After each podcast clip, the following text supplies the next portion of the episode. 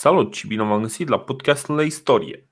Uh, săptămâna trecută rămăsesem uh, cu uh, Sula în, cu un picior în poarta Romei.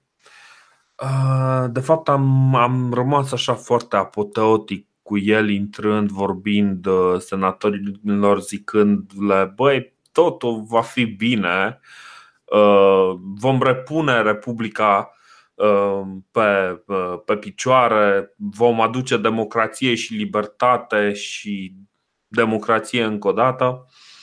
Uh, în timp ce 8.000 de sabniți erau uh, executați uh, pe câmpul câmpul marțian, nu cred că îi zice câmpul, Campus Martius. Da, da. A, așa. Nu cred că e corect să zicem câmpul marțian. Um, am putea, că ăsta e un podcast în limba română până la urmă. Bine, ar putea mai degrabă să fie marțial. Nu-mi dau seama. Dar îmi aduc aminte acum de gluma pe care ai făcut-o tu acum trei episoade cu Drusul și cu Senatul, care l-a felicitat, l-a mângheat pe cap, i-a zis, da, după, după ce ăsta propunea acordarea cetățeniei romane tuturor italienilor. Exact așa a făcut și Sula după ce a intrat victorios în Roma cu ăștia. Da, exact. A, a, a venit a venit exact. Zi, zi, zi, scuze, scuze. Asta zic că i-a chemat pe toți la masă, i-a chemat să negocieze, să construiască punți de dialog, că e foarte tare, adică să ierte. Uh, uh, așa ne este prezentat de către Plutarh Suma, cu, un, cu ăsta Sula, ca un, uh, ca un om neconflictual, fără dorință de revanșă sau răzbunare. Sure! Da, exact. Plin, plin de lipsă de dorință de nerăzbunare și de bună pace și frățietate între, între popoare. Uh, Sula, uh, buna din primele lui uh, hotărâri este să facă o listă de, de senatori și de cavaleri care l-au deranjat. Senatorii undeva în număr de vreo 40 sau 50 Stai să văd. Așa, 40 40 uh, de senatori. De fapt, cel mai bine, hai să, să-l citesc pe, pe Apian, care spune mult mai frumos povestea asta. Uh, el adăugă că va aduce o schimbare spre fericirea poporului dacă acesta îi se va supune, iar pe dușman nu îi va cruța de pedeapsa capitală și va urmări cu perseverență chiar pe pretori, pe chestori și pe, uh, și pe tribunii militari și pe toți cei care au pactizat cu inamicii lui din ziua aceea în care consulul Scipio nu și-a respectat angajamentele luate față de dânsul. Scipio, băiatul care supraviețuiește acestui. Da, da Așa. După ce a pronunțat aceste cuvinte, Sila, uh, Sula a proscris pentru a fi executați imediat 40 de senatori și cam vreo 1600 de așa numiți cavaleri. Așa numiți cavaleri pentru că traducătorul în limba română din anii 1950 uh, pe care îl folosesc aici nu știe că e ceva de genul uh, oamenii care chiar erau numiți cavaleri, adică numiți în sensul că aveau funcția de cavaleri. Bun, ca și idee, omul uh, vine, le pune oamenilor în față, zice, băi, pentru că voi mă iubiți, eu o să vă fac ceea ce doriți voi să fac, foarte tare, și o să-i pedepsesc pe cei care s-au întors împotriva voinței voastre și a tuturor uh, romanilor și uh, îi omorâm. A pus direct o listă de 40 de oameni, după care o listă de 1600 de oameni care au ocupat diverse funcții în timpul uh, cât el era plecat în, uh, în Grecia și a făcut ceva mult mai interesant. În loc să uh, spună ok, de acum încolo pe ăștia armata o să-i caute pe ăștia, nu, a spus în felul următor. O să dau bani celor care Uh, o să vină și o să-mi spună unde sunt oamenii ăștia, unde se ascundă și vor fi pedepsiți toți cei care îi vor proteja pe cei de pe lista respectivă, toți cei care se împotrivesc uh, și toți cei care uh, în cele din urmă îmi mai amintesc eu că de fapt au avut o problemă în timp ce în timp ce el nu era în român. Păi, pe măsură ce și amintea tot mai trecea, mai scria cât un nume pe o listă, mi-a mai amintit de un senator, mi-a mai amintit de un cavaler. Și într-adevăr pusese o recompensă, nu știu, doi sesterți, talanți, drahme, ce aveau ăia pe acolo pentru fiecare. Dacă tu veneai, deci de aia zic, e, e înfricoșător ce s-a întâmplat. Veneai cu capul dușmanului lui Sula, îl arătai lui Sula, primeai banii, te duceai acasă, fericit. Bun, problema este că suntem într-o lume în care nu ai, uh, nu ai ceva de genul, ok, poliția are o bază de date cu toate figurile indivizilor care, uh, care apar pe acea listă de proscripții, presupunând că acea listă de proscripții este chiar corectă. Da? Deci nu aveai de putea să iei și pe Gheorghe de pe stradă și să zici, da, da, ăsta e numărul 576 de pe listă. Ok, șef, bine, dacă tu zici, da, da, eu, eu le identific, eu și familia mea îl identificăm, dați-ne bani. Uh, e foarte ușor să, să faci chestia asta. Zice, zice Apian ceva de genul. Zice, uh, dintre aceștia, cei prinși pe neașteptate erau uciși pe loc, în case, pe ulițe, în temple. Alții erau duși pe sus în fața lui Sula și aruncați la picioarele lui. Alții erau târâți și călcați în picioare, fără ca spectatorii să îndrăznească să scoată vreun cuvânt de protest la vederea acestor orori, întrucât ă, într-atât erau ă, de înspăimântați. Alții erau exilați, iar altora li se confisca averea. Pe urmele fugarilor din cetate alergau emisari care îi căutau peste tot și pe câți îi prindeau îi omorau. Chestia este că uh, perioada asta, cum ziceam, nu va prinde doar 1600 de nume, nu va prinde doar 40 de, de senatori. Uh, în fiecare dimineață, ce se întâmplă, ai, uh, ai șansa sau neșansa să vii, să te uiți pe noile liste cu proscripții, să, să vezi ce se întâmplă și să ai surpriza că cineva care vrea să pună una pe uh, averea ta sau pe nevastă sau cine știe ce, Uh, ți-a trecut numele acolo pentru că tu ai fost inamic de-a lui Sula cât timp a fost el plecat. Proscripția asta înseamnă, să explicăm oamenilor, punerea cuiva în afara legii sau, sau condamnarea lui la moarte. Asta înseamnă proscripție. Da, ce a, ce a făcut el uh, a fost practic o chestie de asta mai, uh, mai angro, știi? E, e un fel de condamnare la moarte angro. Corect se, se, le, se pun nume și se, se completează lista pe măsură ce, ce se merge. Perioada asta durează câteva săptămâni bune, uh, timp în care nu știu câte mii de oameni uh, sunt omorâți, undeva la vreo 6 mii dacă țin bine minte. Păi vreo 6 mii doar în Roma, dar ăsta mai omoară vreo 12 mii pe la Preneste, că se întoarce după fiul lui Marius și omoară pe toți pe care a găsit în oraș. Da, Aici da. Plutar ne spune o chestie interesantă că singurul căruia i s-a oferit dreptul la viață a fost proprietarul casei unde Sula și improvizase tribunalul.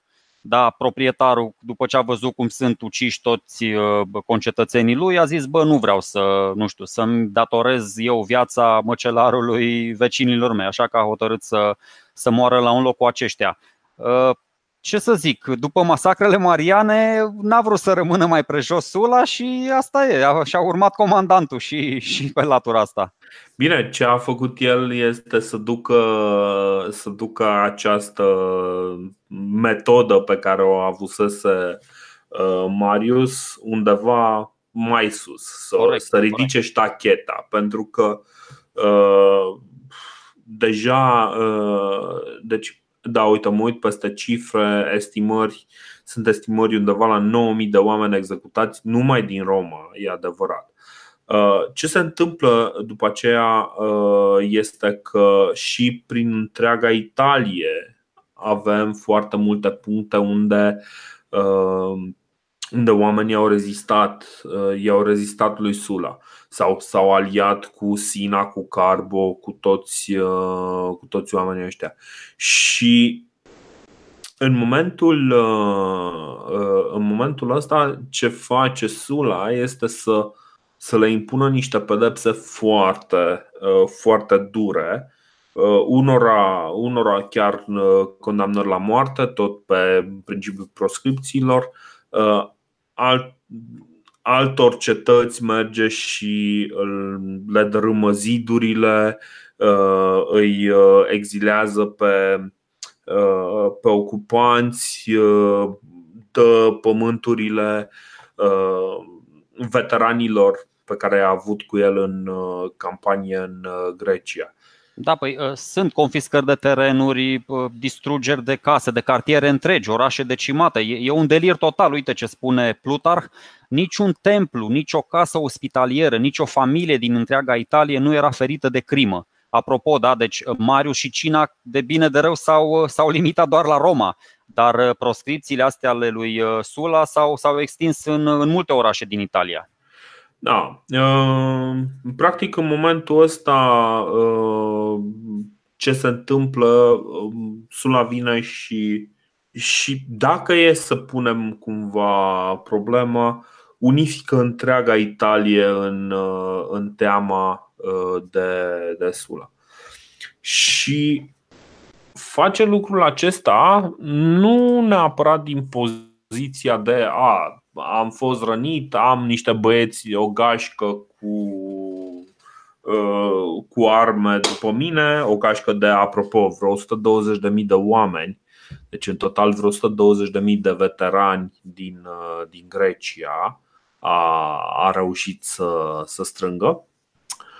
Și în cele din urmă, prin formalizare, așa, Uh, Senatul îi, uh, îi dă lui Sula un titlu, un titlu special, un titlu care nu mai fusese acordat uh, de vreo 400 de ani. Povestea, povestea titlului ăsta e, e, un pic, e un pic ciudată. Zice, deci titlul de care vorbim e titlul de dictator, mai exact dictator legibus faciendis et republica uh, constituande cauza, adică dictator uh, pentru uh, crearea de legi și pentru refacerea Constituției. Da, dar nu cred că trecuseră 400 de ani, trecuseră 100 și ceva. Să nu uităm de, de Fabius Maximus în 217, când Adică... Da, dar nu, nu vezi că uh, Fabius chiar dacă a fost numit dictator, el știi că i-au făcut dictator dictatoratul l-au tăiat în jumătate. Dacă păi. mai ții minte. A, corect. A, a, asta este o dictatură extraordinară, într-adevăr. Dictatura aia era pentru șase luni și na, intrase Hannibal Barca pe acolo și aveau nevoie de un supraom. Mm-hmm. Dar ok, ok, na, dacă zici 400 de ani, bine, o fi. Bine, ce, ce zice? Da, asta o am, asta o am de, la, de la pian. Uite cum descrie el și îmi place foarte mult și cred că uh, merită citit. Fiind în fapt stăpân absolut și tiran, nu prin alegeri liberă, ci prin forță și violență, dar având nevoie să dea aparența că este ales, Sula folosi următorul truc. Odinioară la romani, regii erau aleși pentru meritele lor, iar atunci când regele murea, rând pe rând, timp de 5 zile guverna câte un senator, până când poporul alegea un rege nou. Pe cel care uh, guverna în timpul celor 5 zile, ei îl numeau regent, sau interrex. Uh, căci în, uh, în acest timp el era ca și un rege. De asemenea, consulii, când erau pe punctul de a ieși din funcție, pregăteau întotdeauna din timp alegerea succesorilor. Și dacă vreodată se nimerea să nu existe consul, atunci era instituit un regent pentru a avea uh, grijă, grijă de alegerea consulilor. Uh, sprijinindu-se pe acest obicei în lipsa consulilor, întrucât Carbo murise în Sicilia și Marius la Prăneste, pentru că Carbo și Marius erau în anul 82 uh, uh, consulii. Corect. Sula plecă pe ascuns din oraș și porunci senatului să aleagă între timp un, un așa numit regent iar senatul alese pe Valerius Flaccus sperând că acesta va propune alegerea noilor consuli. Dar Sula îi scrisă lui uh, Flaccus să aducă la cunoștința poporului părerea sa, cum că în împrejurile date el, Sula, consideră că cel mai de folos uh, cetății uh, ca cel mai de folos cetății instituirea magistraturii denumită dictatura, obicei care fusese desfințat de 400 de ani. Iar cel pe care îl vor alege dictator, uh, el ceru să-și exercite funcția nu pentru un anumit timp, ci până când Roma, Italia și întregul guvernământ zdruncinat se va fi liberat de răscoale și războaie. Era limpede că prin această propunere țintea însăși persoana lui Sula. Nu era uh, nicio îndoială. Acest lucru nici Sula nu l-a tăinuit, ci spre sfârșitul scrisorii l-a dezvăluit, spunând că, după părerea sa, el însuși va fi cel mai de folos cetății în împrejurările date. deci, practic, el spune: Bă, Uh, am o idee, pentru că lucrurile sunt foarte, foarte ciudate în această, uh, în această țară. Uh, eu cred că este nevoie de cineva să ia uh, frâiele și să conducă cu o mână forte. Și eu, eu... cred cred că eu sunt cel mai bun pentru acest. Da, nu e nicio îndoială că își dorea puterea pentru el, dar uh, aș adăuga o mică nuanță la ce spune uh, Apian. De acord, este o diferență între titlul de dictator al lui uh, Cornelius Sula uh, Felix, care va ajunge foarte fericit, uh, și titlurile anterioare, dar uh, a ocupat uh, funcția de Uh, de dictatori, cel puțin 1, 2, 3, 4, 5, 6 oameni în ultimii 200-300 de ani pe care poți să ți și enumăr. Hai să-ți dau și o altă uh, variantă. Uite ce spune Cicero, ca să înțelegem mai bine cum stau lucrurile, pentru că eu aș merge pe varianta lui Cicero, apropo de inexistența consulilor. Să știi că pentru anul 81 s-au ales consulii, s-au ales consulii chiar la sfârșitul anului 82. Mm-hmm. Uh, citesc din, uh, din Cicero. Marcus Tullius Decula a fost ales consul al Republicii Romane pentru anul 81 înainte de Hristos, alături de Gnaeus Cornelius Dolabella. În timpul dictaturii lui Sula, dar consulii din acel an erau doar cu numele, deoarece Sula deținea toată puterea în mâinile sale. Da, da. Deci e, e mult mai, uh, na, e mai, mai scurt și, și la obiect. Dar înțeleg, înțeleg ce zice Apian și înțeleg cumva și teama lui uh, Sula de a fi așa frontal în, în uh, autoatribuirea acestei magistraturi sieși. Da, ce, ce mi se pare foarte interesant aici este că uh, Sula face acel lucru pe care o să-l uh, vedem.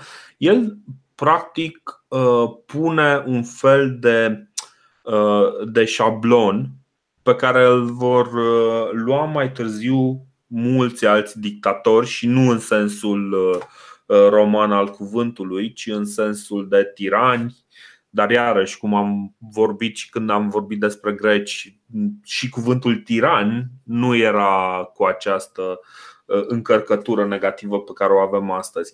Deci, Sula cumva începe să uh, să facă un pas care este ceva de genul ok, uh, am venit, am făcut ordine, dar acum totul trebuie să fie legal și cumva încearcă să uh, să-și legalizeze toate abuzurile pe care le-a făcut.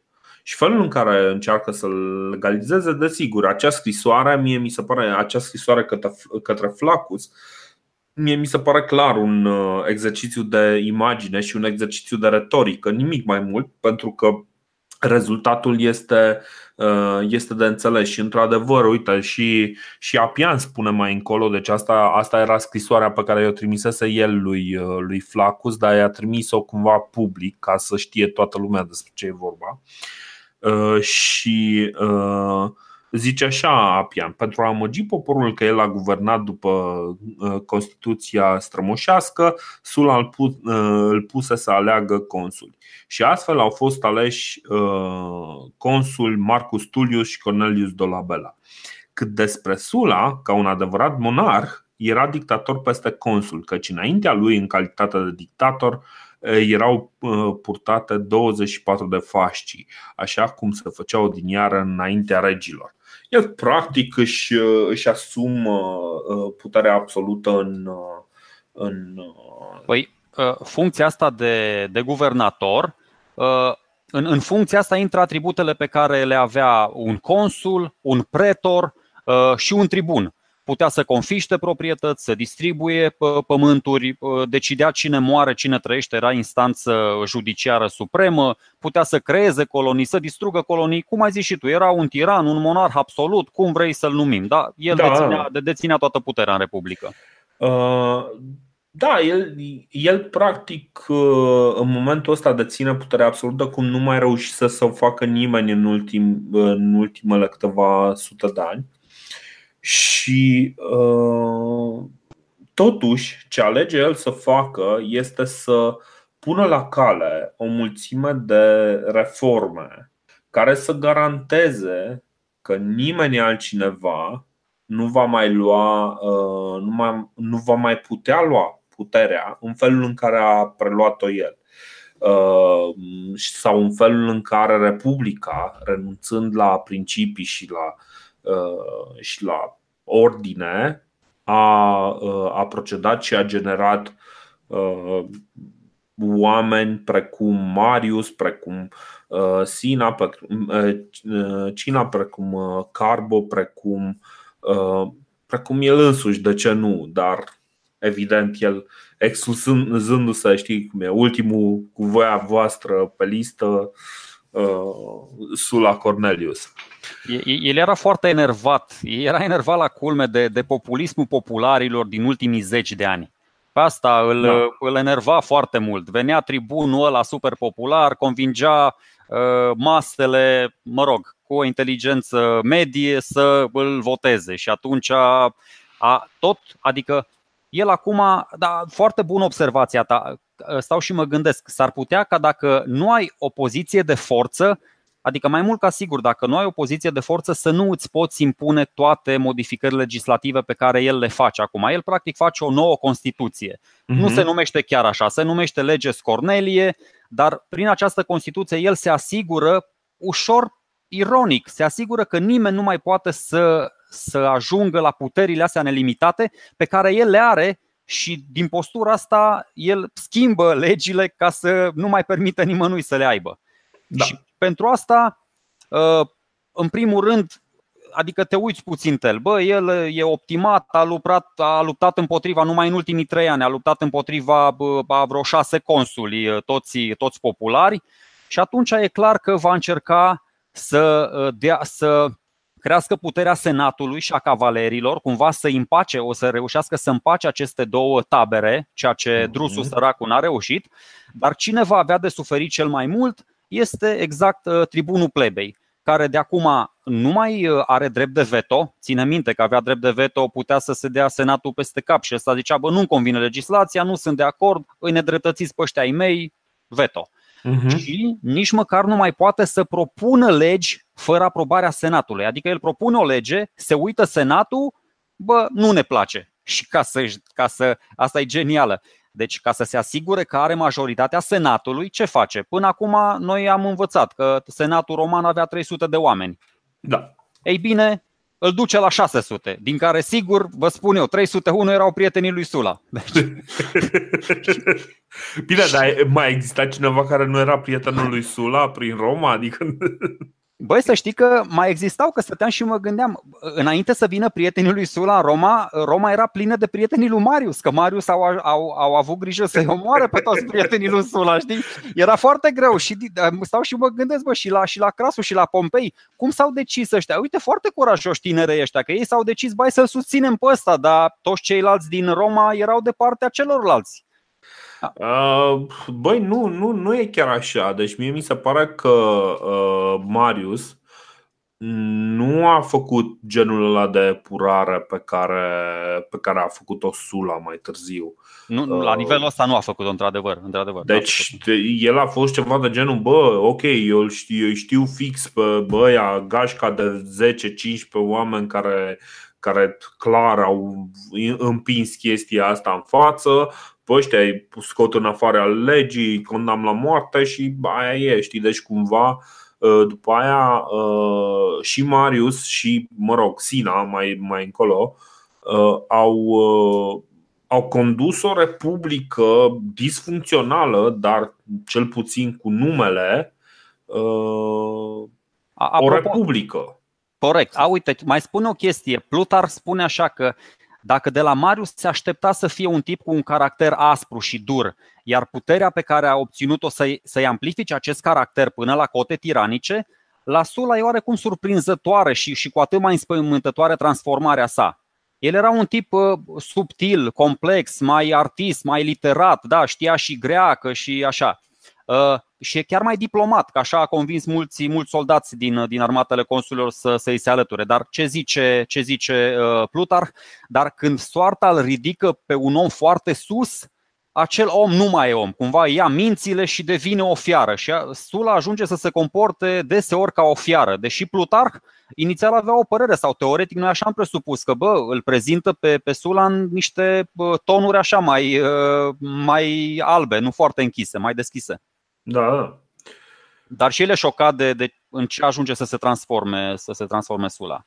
Uh-huh, uh-huh. Dar acum ajungem să vorbim despre un Sula rațional, care se apucă și cu creionul pe hârtie să modifice fiecare lege care îi se părea lui că ar putea determina un aventurier, un, un tip însetat de, de putere să ajungă să, să acapareze această putere. Și crede el că uh, restituirea uh, onorabilității Senatului este un pas, crede că mărirea numărului de senatori este alt pas la 600, crede că Uh, luând toate atribuțiile de la, de la un tribun, de la tribunul plebe, este altă, altă soluție. Uh-huh. Bă, ce să zic? A, mai face încă o chestie foarte apropo de, de tribuni. Uh, dacă nu mai aveai voie să ocupi alte funcții, o să discutăm mai încolo și de cursul sonorum, uh, gen consul, pretor, Uh, dacă ocupai funcția de, de tribun. Se, se considera că dacă erai tribun deveneai prea periculos cu atâta suport popular în spate și atunci dacă o luai pe, pe calea asta, cum au făcut uh, Tiberiu și Caius Gracchus, nu mai puteai pur și simplu erau două căi separate. Dacă erai tribun, nu puteai să mai ajungi și consul. Și așa uh-huh. cumva îi împiedica pe ăștia care erau însetați, da, pe populiștii ăștia să, să ajungă să, să dețină puterea absolută. Da, da da. foarte, foarte interesante. Adică foarte interesante aceste reforme. O să vezi și partea asta strict legislativă, dar el cel mai mândru e, și așa spune chiar el, de reforma lui judiciară. El creează, dacă mă întreb pe mine, Roma e, e extraordinară din două puncte de vedere. Armata, are o mhm. armată extraordinară cu o putere de regenerare fabuloasă și dreptul roman dreptul roman cu justiția aferentă. Și acum ce face Sula? Uh, separă instanțele de drept. Separă practic instanța civilă cu instanța penală, stabilește componența fiecărei instanțe, un judecător, un pretor și câțiva jurați, judices, mhm.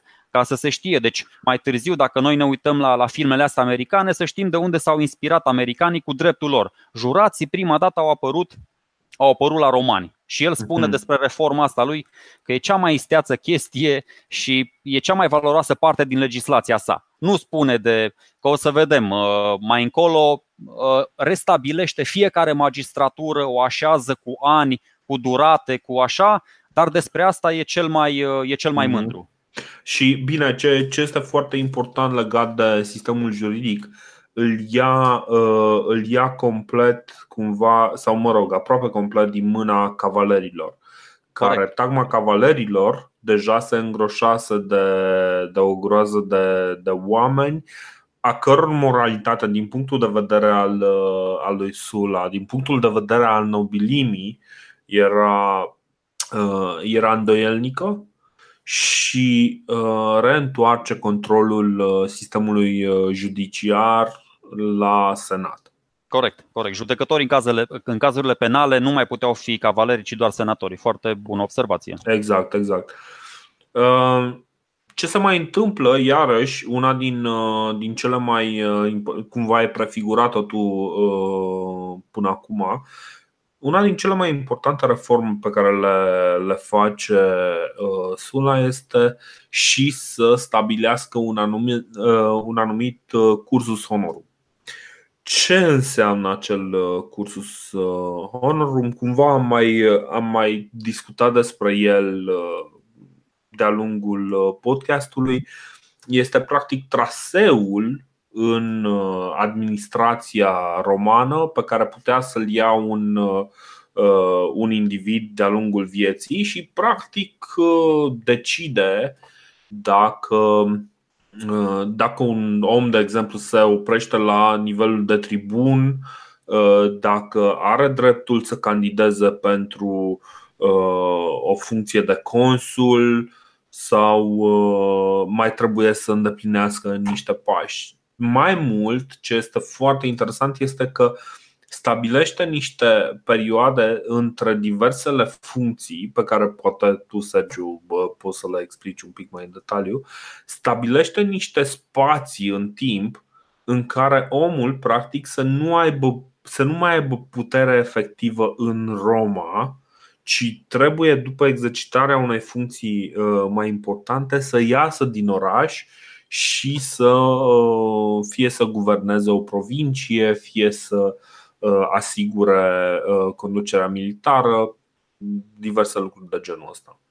Da, dacă nu te plictisesc, ba, da, poți să rog. așa niște. Da. Deci începeai la 20 de ani. La 20 de ani puteai să fii tribun militar deja. Asta era funcția cu care orice tânăr soldat uh, transmitea, să zic așa, un mesaj uh, un mesaj celorlalți colegi cum că el dorește și o carieră politică, nu doar să fie soldat și să se roage după aia de senator să-i trimită, nu știu, să îi dea 10 uh, iugherum de pământ în, uh, în Africa. Uh-huh. După 10 ani de armată, deci avem 20 de ani. După 10 ani de armată, nu un an sau 6 luni, cum făceam noi în armata obligatorie până în 2006, deci la 30 de ani puteai să fii chestor. Chestorul ăsta era un fel de trezorier. Ori aveai grijă de finanțele Romei, ori erai atașat unui consul. Cum a fost Tiberius Gracchus la Scipio Emilianus, cum a fost uh, Marius la Henobarbus, cum a fost însuși Sula pentru Marius. Chestor da. la un consul, erau atașați la un consul. Asta la 30 de ani.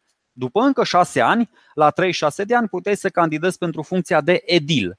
Edilii ăștia, cum le zice și numele, erau un fel de primari.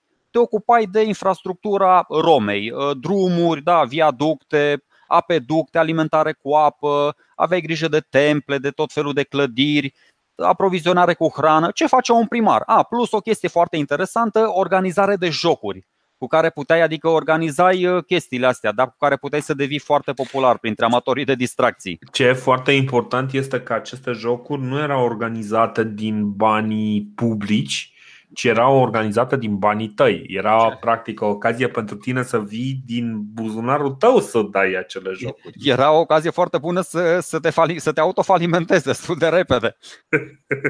Ceea ce se va și întâmpla într-o poveste care va urma. Deci asta la 36 de ani. La 39 de ani, după încă 3 ani, puteai să fii pretor, adică un fel de uh, judecător de la Curtea Supremă, da?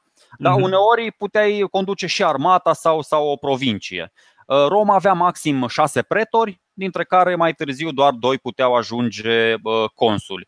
Ce era interesant la pretorii ăștia și o să vorbim de termenul ăsta e că puteau să dețină acel imperium în absența consulului. Adică ei decideau, tăiau și spânzurau la Roma când consulul nu, nu era prezent, se ducea să zicem într-o, într-o bătălie. Când și... consulul nu e acasă, pretorul joacă pe masă. exact, ceva de genul ăsta. Și după, după încă 3 ani, la 42 de ani, puteai, puteai să fii consul. Cum să spun, toate magistraturile astea existau cumva, dar existau doar în tradiție. Ce a făcut uh, Sula a fost să le, bă, să le bată în cui, adică pur și simplu să le, să le scrie, uh, să le, să le scrie cu, cu dalta pe, pe piatră și să le, să, să le inscripționeze, să le graveze cum trebuie. Ce? Fără derogări, fără alte cazuri excepționale, fără Scipio Emilianus, de la da. 42 de ani erai consul. Ce, ce interesant e că după, după consulat uh, nu aveai voie să candidezi uh, din nou la titlul de consul. O să, o să, e o chestie interesantă, am observat-o aici, da. Uh, și ce ai spus tu înainte, foarte bune regulile alea că după ce ți-a expirat magistratura trebuia să petreci cel puțin un an într-o provincie, ca pretor, da. ca, ca pro-pretor sau pro-consul, ca să. Da, a, ideea, ce a încercat Sula să facă? Bă, ideea era să nu stai prea mult în Roma, să-ți creezi o bază de putere acolo pe care poți să construiești după aia. Da? De aia trebuiau să treacă și minim 10 ani între două magistraturi. Deci dacă aveai, erai edil, nu puteai să candidezi peste 2 ani iar la funcția de edil, că se presupunea, bă, dar stai puțin, ăsta e și bogat, ține jocuri azi, ține jocuri mâine, ține jocuri tot timpul, este cel mai popular edil din Roma. Normal că atunci când va dori să candideze la funcția de pretor sau consul va fi ales. Dar dacă eu pun 10 ani între două funcții, deci dacă voiai să ocupi a doua de două ori aceeași funcție, a trebuit să aștepți, a, să trebuia să aștepți 10 ani. Uh-huh. Deci, da, și uh, deci ce, ce reușește Sula este să facă de fapt uh, un, să definească un foarte clar uh, mecanism de administrație publică. Uh, practic, este, el definește întreaga administrație a, uh, a Republicii Romane uh, și o face într-un fel în care, teoretic, dacă lucrurile Uh, merg mm, conform regulilor, nu va mai putea nimeni să preia puterea în, uh, în felul acela agresiv în care și-a disputat-o el uh, cu, cu Mariani. Știi? Deci, practic, încearcă să, să elimine orice șansă ca cineva să mai pună mâna pe, pe da. puterea așa. Aici mulți, mulți l-au acuzat, chiar și din contemporanii lui și din uh, istoricii mai, mai contemporani, uh, l-au acuzat de pură naivitate pe Sula. Sula chiar spera ca prin aceste reforme să le taie definitiv din elan tipilor uh, super ambițioși și care, adică pur și simplu puterea nu mai puteai să o ai atât de repede, Uh, dacă o aveai până la urmă la 42 de ani, era cât de cât controlată și limitată de Senat, el chiar spera că, nu știu, cu toate aceste reforme uh, în vigoare, nu se va mai întâmpla să ajungă cineva ca el să fie dictator sau nu se va mai întâmpla cineva ca Marius să ajungă de șapte ori uh, consul. Uh-huh. Doar că ce să zic, na, uh, ne va confirma contrariul uh, istoria cât de curând. Oricum, cert este și spre uimirea tuturor, e că deși acest uh, dictatoriat, cum ai spus și tu, adică el inițial a fost nici măcar dictator pe șase luni sau pe un an. Nu avea limită de kilometri dictatoriatul lui Cornelius Sula. Când a fost auto sau când s-a auto el numit, mm-hmm. nu era o limită de ani. Și a făcut un lucru, după părerea mea, care îi oferă complexitate. E un personaj fabulos, Sula ăsta. A făcut un lucru pe care niciun alt dictator nu-l va mai face, adică să renunțe la, la puterea absolută din proprie inițiativă. Nu știu dacă e în istorie un alt dictator care după un an să se retragă și aici am observat o chestie de care eu sunt foarte mândru. Uh, a candidat anul următor la funcția de consul dar el, el a dat legea asta între uh, două funcții, între două aceleași funcții consecutive trebuie să existe minim 10 ani. Ori el a ocupat mm-hmm. funcția de consul în anul 88, mai ține minte, înainte să plece spre Mitridate, când, uh, când a intrat și a cucerit prima dată Roma. Și acum suntem în anul 80, deci n-au trecut decât 8 ani. Acum nu vreau să fiu rău, dar el își încalcă propria lege pe care a dat-o, adică din, din, din funcția de consul își încalcă legea dată din, din funcția de dictator. Serios, exact asta se întâmplă. Păi, bine, nu, dar poporul, poporul dorea foarte mult. Cumva știi cum e, în momentul în care stremură, stremură mâna, în momentul în care te întreabă cineva, tu pe cine ai vota? Pe Sula sau pe Cornelius Sula. Adică, și de, știi cum e, trebuie să dai să Cornelius Sula Felix. Așa, A, păi... bravo! Exact. Pentru Dovadă, că Zi, zi. Dovadă că în anul următor, în anul 80, într-adevăr, e, îl aleg din funcția de consul uh, prior pe el cu 800% din voturi și pe, pe locul 2 vine ăla, Cecilius Metellus Pius, adică e ăla care e super pios, adică da, șeful, noi suntem, ok, tu ești primul, eu sunt al doilea, facem ce zici tu. Da, uh, e, e un moment în care uh, cumva Sula practic se bucură și toți toți cei care l-au uh, sprijinit pe Sula se, se bucură de, uh, de rezultate. Uh, și printre, printre cei tineri care se bucură de, de aceste rezultate sunt Crasus, și, uh, și Pompei, cărora nu o să le mai zicem pe nume, uh, pe numele lor lung, ci o să-i reținem ca și Crasus și Pompei, că o să avem de, de lucru cu ei. Crasus care a fost instrumental în ultima victorie a lui Sula în, în, în fața apărării romane condusă de Carbo, dacă ții mine minte, da, da. în fața porții Coline și într-un fel Crasus este, uh, este adevăratul câștigător al uh, acelei bătălii și uh, Pompei, Pompei, cel pe care o să-l știm ca Pompei cel Mare, care este trimis în Sicilia să aibă grijă de, de Carbo și de ce mai rămâne din, din armata lui.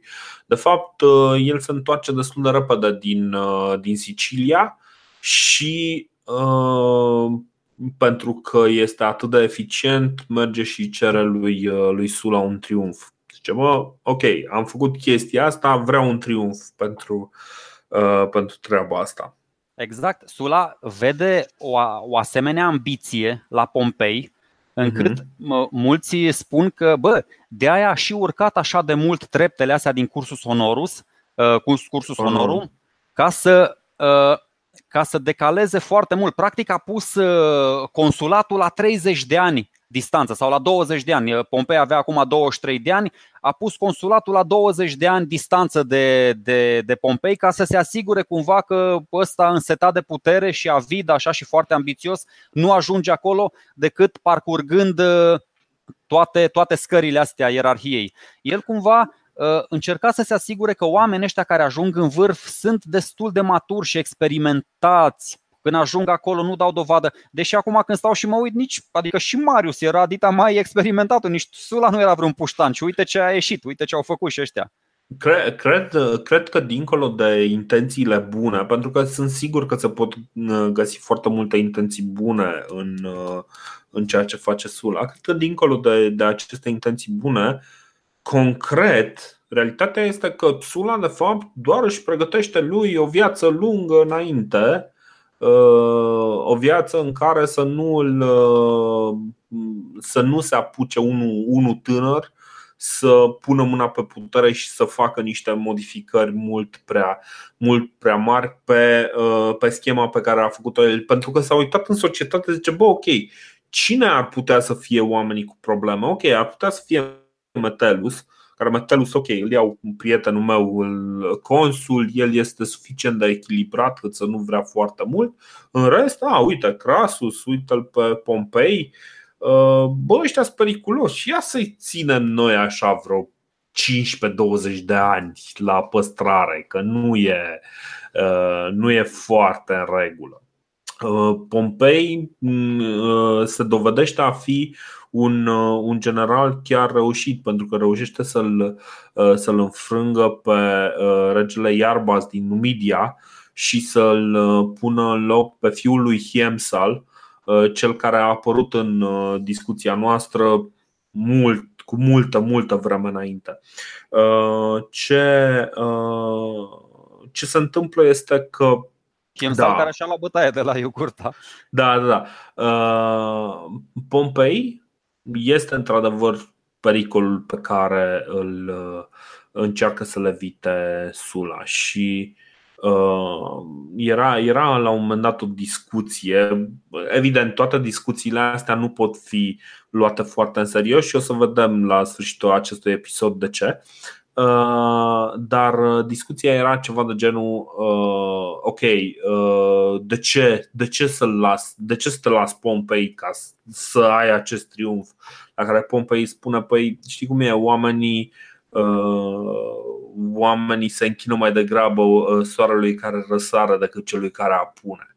Uh, la care cumva Sula s-a simțit uh, Că știi cum e, poți tu să ai uh, puterea absolută, dar în momentul în care unul din oamenii tăi de bază, care chiar fac isprăv de vitejie sub tine uh, și care contribuie la gloria ta, încep să spună, bă, da, da, da, ok, dar vezi că tu ești un pic bătrân, în momentul ăla cumva uh, te gândești foarte serios la o retragere. Și asta, asta este ceea ce face Sula se retrage după uh, anul 80. Da, uh, nu, înainte, nu înainte să-i ordone lui Pompei să divorțeze de nevastă sa și să-i spune cu cine să se însoare. Oh, da, uita să-mi dă episodul ăla. Uh, da, da, pentru că de, cum, am impresia că era dintr-o familie nașpa. Uh, da, așa a considerat el, dar apropo, uite, hai să-ți mai spun o poveste cu un tinerel prin Roma, care era un pic mai tânăr decât uh, Pompei, care a avusese neinspirație, apropo de căsătorie, să se căsătorească cu fica lui Sina. Sina, care alături de Marius știm, da, era dușmanul de da. moartea lui Sula. Și teoretic, în vremurile astea, da, pe vremea proscripției lui Sula, doar pentru acest lucru erai din oficiu condamnat la moarte. Dar tinerelul ăsta se ducea săracul din casă în casă, îi ruga pe ăștia cu lacrimi în ochi, pe toți prietenii lui Sula, da? Bă, vorbiți cu dictatorul, să-mi cruțe viața, că n-am făcut rău nimănui, eu doar o iubesc pe tipa asta, n-am nicio legătură cu Sina, nu știu, mie îmi place doar de fică sa. Și aici, uite, paradoxal, Sula, nu știu, are un suflet mic sau mare, îl iartă pe tipul ăsta, pentru că dacă nu l-ar fi iertat, nu, am, nu ar mai fi auzit nimeni de Iulius Cezar. Deci des, despre asta despre asta vorbeam, dar, dar are grijă să spună, se uită puțin la el așa și spune, bă, în, în, în tipul ăsta, în Cezar, văd, văd mai mulți de Marius. Bine, uh, pove- povestea e ceva mai lungă. Uh, Cezar ajunge pe lista pro, uh, proscrișilor. Pe această listă stă o vreme, este adăpostit cu riscurile de rigoare de, de prieteni de lui. Și uh, ăștia insistă pe lângă, pe lângă Sula, îi spun, bă, e totuși om, om de treabă, lasă, hai, nu, iată-l. Și în momentul în care îi face, are curajul să, uh, să-l refuze pe Sula, chiar dacă înțelege faptul că uh, refuzându-l pe Sula, uh, într-un fel sau altul se poate condamna la moarte, uh, Sula își notează în memoriile lui uh, uh, faptul că, da, da, în tipul ăsta văd mai mulți Marius și tipul ăsta e periculos.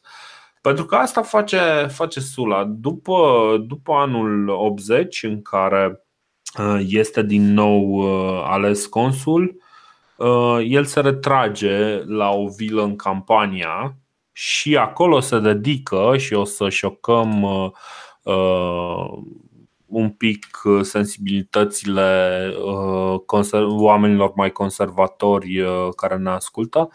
Uh, se dedică relației sale cu uh, amantul lui, am zis bine, pe care l-a ținut uh, mai multă vreme alături de el decât oricare din uh, celelalte soții pe care le-a avut, care erau un număr de vreo 5. Exact, el e la cincea nevastă și în vila lui e chiar, chiar în portul Neapolelui, în portul orașului uh, Napoli, așa se uita la Marea Mediterană, băi, de câte ori am trecut marea asta în toate direcțiile, se uita săracul bătrânel așa, se gândea, bă, sper să nu pățesc ca mare. Nu e bătrânel, că nu are nici 60 de ani, știi, adică e totuși în, A, ah, în putere. Da. De, de fapt, de fapt, uh, Plutarh insistă, insistă că nu, de fapt, nu Plutar, Apian. Apian insistă de faptul că Sula este în plină forță, în plină putere. Adică ce face el însă este să se dedice ca maestrul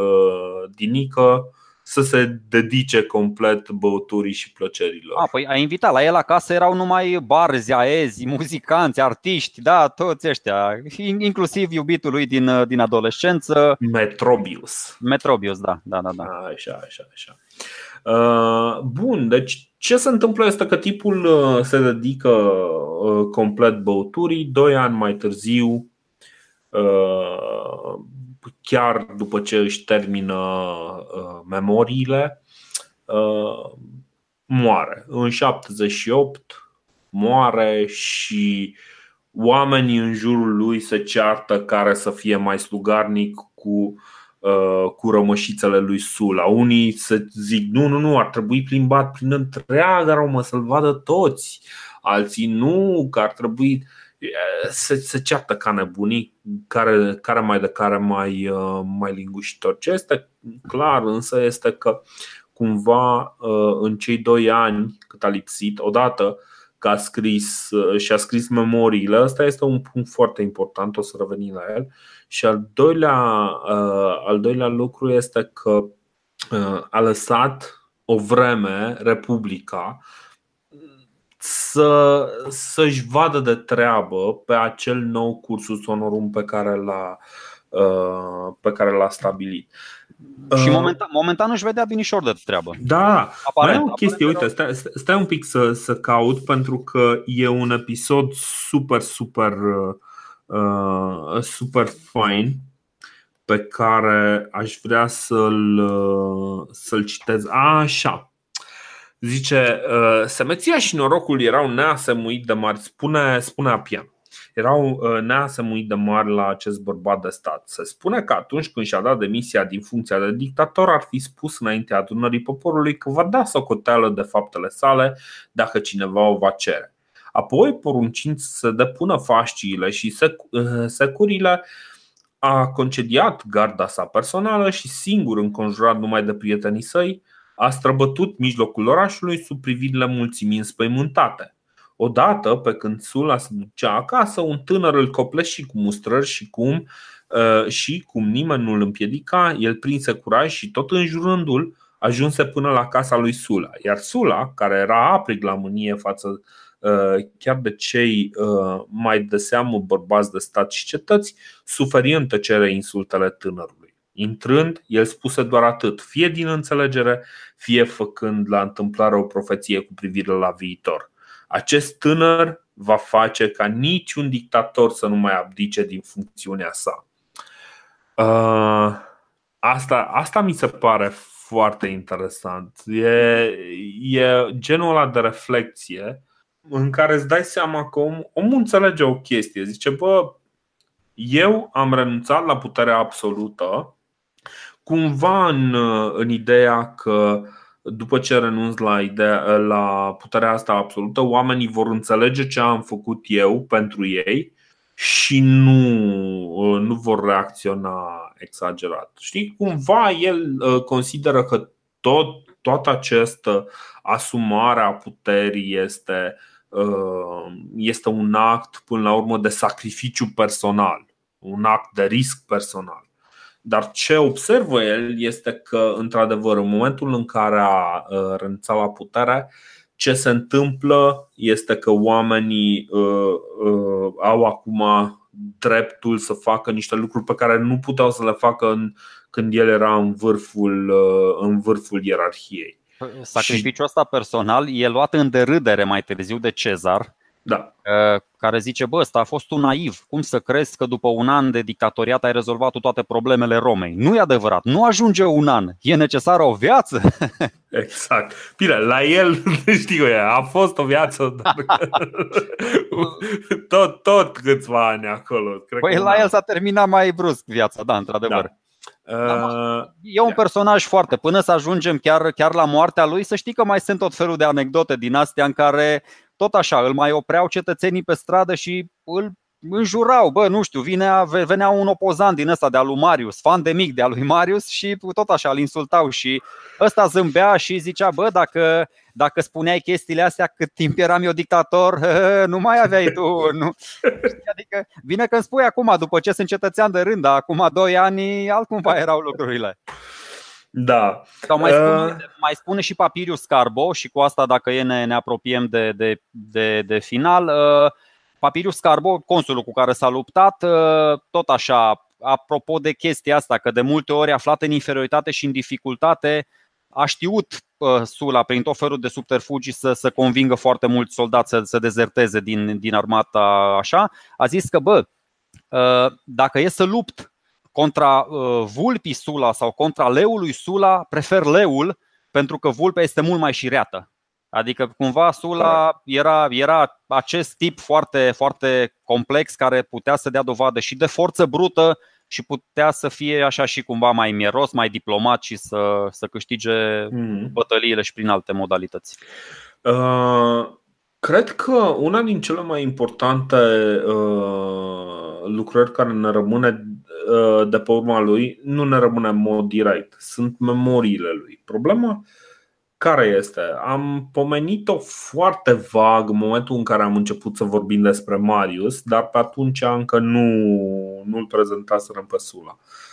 Uh, în momentul în care el a stat 2 ani să scrie memoriile, sau un an și jumătate să scrie memoriile, uh, nu foarte multă lume făcea chestia asta. Așa că uh, memoriile lui Sula rămân, rămân sursa principală pentru toți istoricii care ajung la un moment dat să scrie despre acest episod. Pentru, uh, pentru Dio, pentru uh, Apian, pentru da. Plutarh, da. pentru Setonius, pentru, uh, pentru, chiar și pentru Cicero. Deși Cicero cumva a avut și el propria perspectivă, dar chiar Cicero este unul dintre followerii uh, urmașii uh, cumva uh, în, în spirit ai lui, uh, ai lui Sula. Apropo Așa de Cicero, că... Cicero mereu se va lăuda că el a obținut toate aceste magistraturi pe care le-a redefinit uh, Sula, se va lăuda că el a obținut uh, magistraturile exact atunci când i-a venit rândul. Pentru adică că o să vedem. primul an în Adică în primul an, exact, față de mulți alții, că nici și Marius a fost refuzat o tură, mai nu știu ce, și Sula a fost acuzat de, de mită și tot așa. Spre dos, chiar și alții o să vedem, și cu Pompei și cu Crasus. Cicero, când i-a venit rândul, atunci a luat magistratura, da, și asta ce, e, e ceea, mult. Ceea ce, ceea ce însemna, însemna foarte mult. Uh, valoare pentru... și recunoaștere, da. Da, da, valoare și recunoaștere. Uh, ce se întâmplă? Deci, o chestie. De ce am vorbit până la urmă atât de mult uh, despre Sula? Nu știu, nu știu exact cum, cum se simte în afară. Nu știu dacă uh, noi doi aici, încercând să descifrăm uh, toată această poveste a lui Sula, am reușit să transmitem suficient de bine ideea asta. Ideea la care merită reflectat este că dictatura lui Sula și, de fapt, tot acest parcurs de la Tiberius Gracchus, care este primul care vine și scutură un pic, băi, ceva e putred în Danemarca, mă rog, în Roma. Uh, de la Tiberius Gracchus până la Sula, vedem o creștere uh, din ce în ce mai mare a uh, violenței, a a diverselor evenimente excepționale, încălcări ale legii care duc la alte încărcări ale legii, care justifică alte încărcări ale, ale uh, legilor și care încet încet duc la erodarea uh, Republicii Romane. Ce, ce încearcă Sula este, uh, în primul rând, cel mai bun exemplu este, să zic așa, șablonul universal care va fi urmat uh, de oricine va vrea să devină dictator în sensul modern uh, de atunci încolo. Practic să fie om de forță, uh, să, să vină. Lecțiile pe care uh, Sula le-a pus acum în, în practică vor fi lecții care vor fi folosite de generații de dictatori, generații de tirani de-a lungul istoriei. Este ce este remarcabil este că probabil nu este primul dictator de tipul ăsta din, din istorie, dar este primul cel mai documentat uh, astfel de dictator. Uh, chiar dacă intențiile lui la scară istorică par, pot părea pozitive, nu trebuie să uităm totuși că uh, felul în care a făcut-o în felul în care și-a dus la capăt planul este prin eliminarea violentă a opoziției, prin folosirea armatei, prin folosirea forței contra propriilor uh, cetățeni, prin, uh, prin adevărate lupte intestine, care, iarăși, deci, încă o dată, noi nu avem decât, uh, decât memoriile lui ca și sursă primară Uh, bine, noi nici măcar nu mai avem memoriile lui în, în formatul ăsta. Noi avem numai sursă secundare, Apian, Plutar, toți oamenii ăștia scriu după, după Sula. Practic este ca și cum istoria ar fi fost scrisă exclusiv de Nicolae Ceaușescu Știi?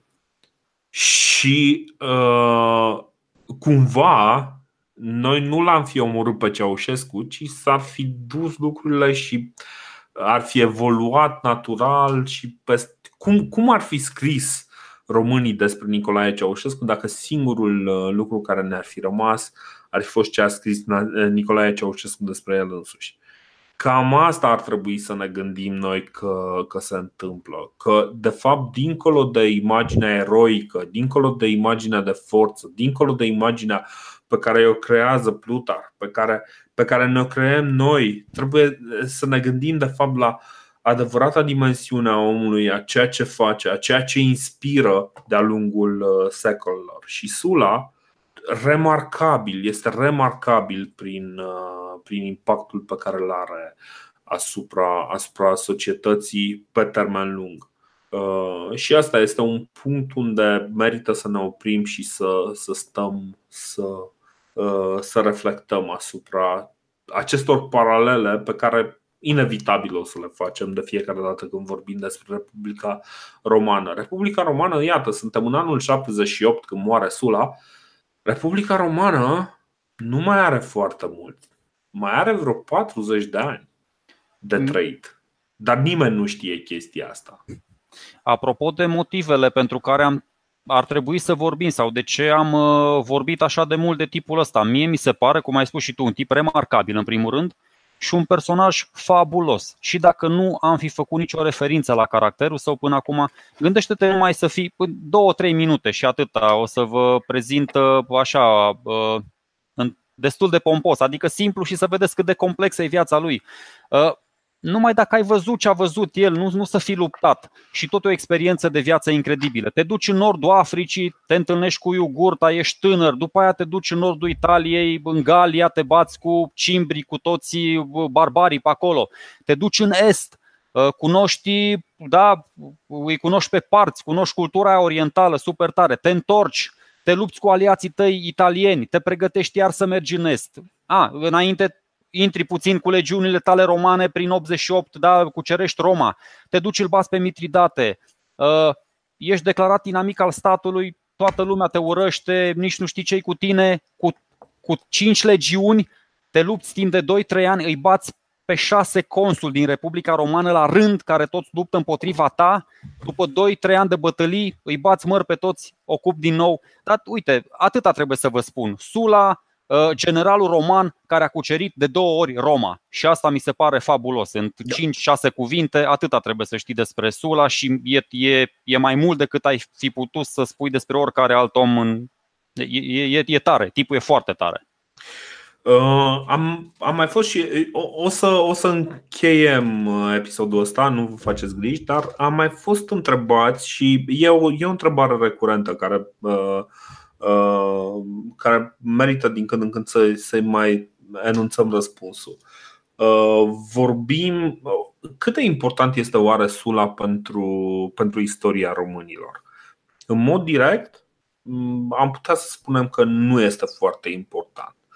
O să vedem că uh, toată, acea, toate aceste războaie civile vor avea ramificații până în, până în Dacia. O să vedem în episoadele uh, viitoare. Probabil uh, anul viitor o să ajungem pe acolo. Uh, ce este mai important este modelul civilizației. Să ne gândim că, totuși, multă vreme, singura istorie care s-a cunoscut în Europa a fost istoria Imperiului Roman, din care majoritatea celor care se considerau civilizați își, își legitimau existența numai acest aspect ar trebui să ne pună pe gânduri. Faptul că Constantinopole va deveni a doua Romă, faptul că Moscova, de exemplu, își dorește să fie al doilea Constantinopole, deci în practică a treia Romă, uh, faptul că întreaga dinamică a Imperiului uh, Otoman este să refacă acest, acest imperiu care este acum în construcție, uh, Imperiul Roman. Toate, toate aceste aspecte, până la urmă, sunt, sunt întrepătrunse. Nu poți să vorbești despre nimic din istoria Europei fără să nu vorbești despre, despre istoria Imperiului Roman, nu poți să vorbești despre istoria democrației, despre republicanism, despre democrație în, în sine, fără să vorbești despre motivul și felul în care uh, s-a, uh, s-a dus Republica Romană. Ăsta uh, este motivul pentru care vorbim. Așa. Mulți, mulți lideri uh, mai noi și mai vechi L-au luat ca exemplu pe Sula. Uite, îmi pare rău acum, spre rușinea mea, nu am avut inspirația să-mi notez. Uh, un mare fal al lui Sula a, a fost chiar Iosif Vissarionovici Stalin, dar deocamdată nu am uh, dovada, așa că va trebui să mă credeți pe cuvânt. Uh, și na, vecinul și prietenul nostru de la Est, din Moscova, despre care o să, o să grăim o lecuță mai încolo așa, peste 10 anișori de zile. Da? Ideea este că este uitați-vă puțin ce a făcut și, și pe Sula îl, îl, îl, îl va uh, remarca și îl va da drept exemplu chiar și Machiavelli mai târziu. Uh, prima regulă în cazul unui dictator care vrea să scape de orice opoziție da, și pe care o știm, adică și Sun Tzu scrie despre chestia asta, îți elimini toți pretendenții la tron. Ceea ce a făcut și Sula prin proscripțiile sale. Adică o să-l regăsim de foarte multe ori și în istoria cum ai spus, este o, Sula este o temă recurentă prin, uh, prin, prin sine. Mm-hmm. Deci foarte da. multă lume se raportează la el, uh, are un caracter atât de complex încât, da, cum zicea și Plutar, nu poți să-l vezi într-o, bă, ok, era bă, handicapat, era dur, era nu. Dă dovadă și de foarte multă eleganță, dă dovadă și de diplomație, dă dovadă și de ferocitate când e cazul. E un tip foarte complex și cred că cel mai bine complexitatea lui Uh, o exprimă chiar epitaful de pe, de pe, moment, de pe monumentul ridicat în cinstea lui, care sună cam așa. Uh, niciun prieten care a făcut bine și niciun dușman care a făcut rău nu au fost uh, pe deplin, nu au fost pe deplin, adică au fost pe, de, pe, pe deplin răsplătiți. Stai să mai citesc o dată. Adică da, ideea e că bă, și dacă i-ai fost dușman și dacă i-ai fost inamic, a avut grijă să-ți plătească pe măsură. Da, exact. Cam, cam asta este. Asta, asta este Sula. Epitaful mi se pare foarte potrivit. Noi o să luăm o pauză de o săptămână din motive uh, personale, dar revenim peste două săptămâni cu, cu povestea mai departe. Uh, pentru că tot vorbim despre, despre uh, pauză, o să anunțăm cumva că uh, Uh, poate de undeva de la jumătatea lui uh, decembrie o să luăm o pauză. Uh, poate mai devreme, poate mai târziu o să vedem, pentru că este un, va, va interveni un moment în care va trebui să ne regrupăm, să ne schimbăm sursele de informare și să, să facem un studiu mai aprofundat ca să, ca să adoptăm o strategie mult mai inteligentă pentru Uh, pentru ceea ce urmează, pentru că urmează lucruri interesante. Așa că, uh, chiar dacă ne vom întoarce peste două săptămâni, va urma o pauză ceva mai lungă, uh, după care ne vom reîntoarce la ritmul acesta de un podcast pe săptămână. Până la următorul podcast ne auzim. Pa! Sula!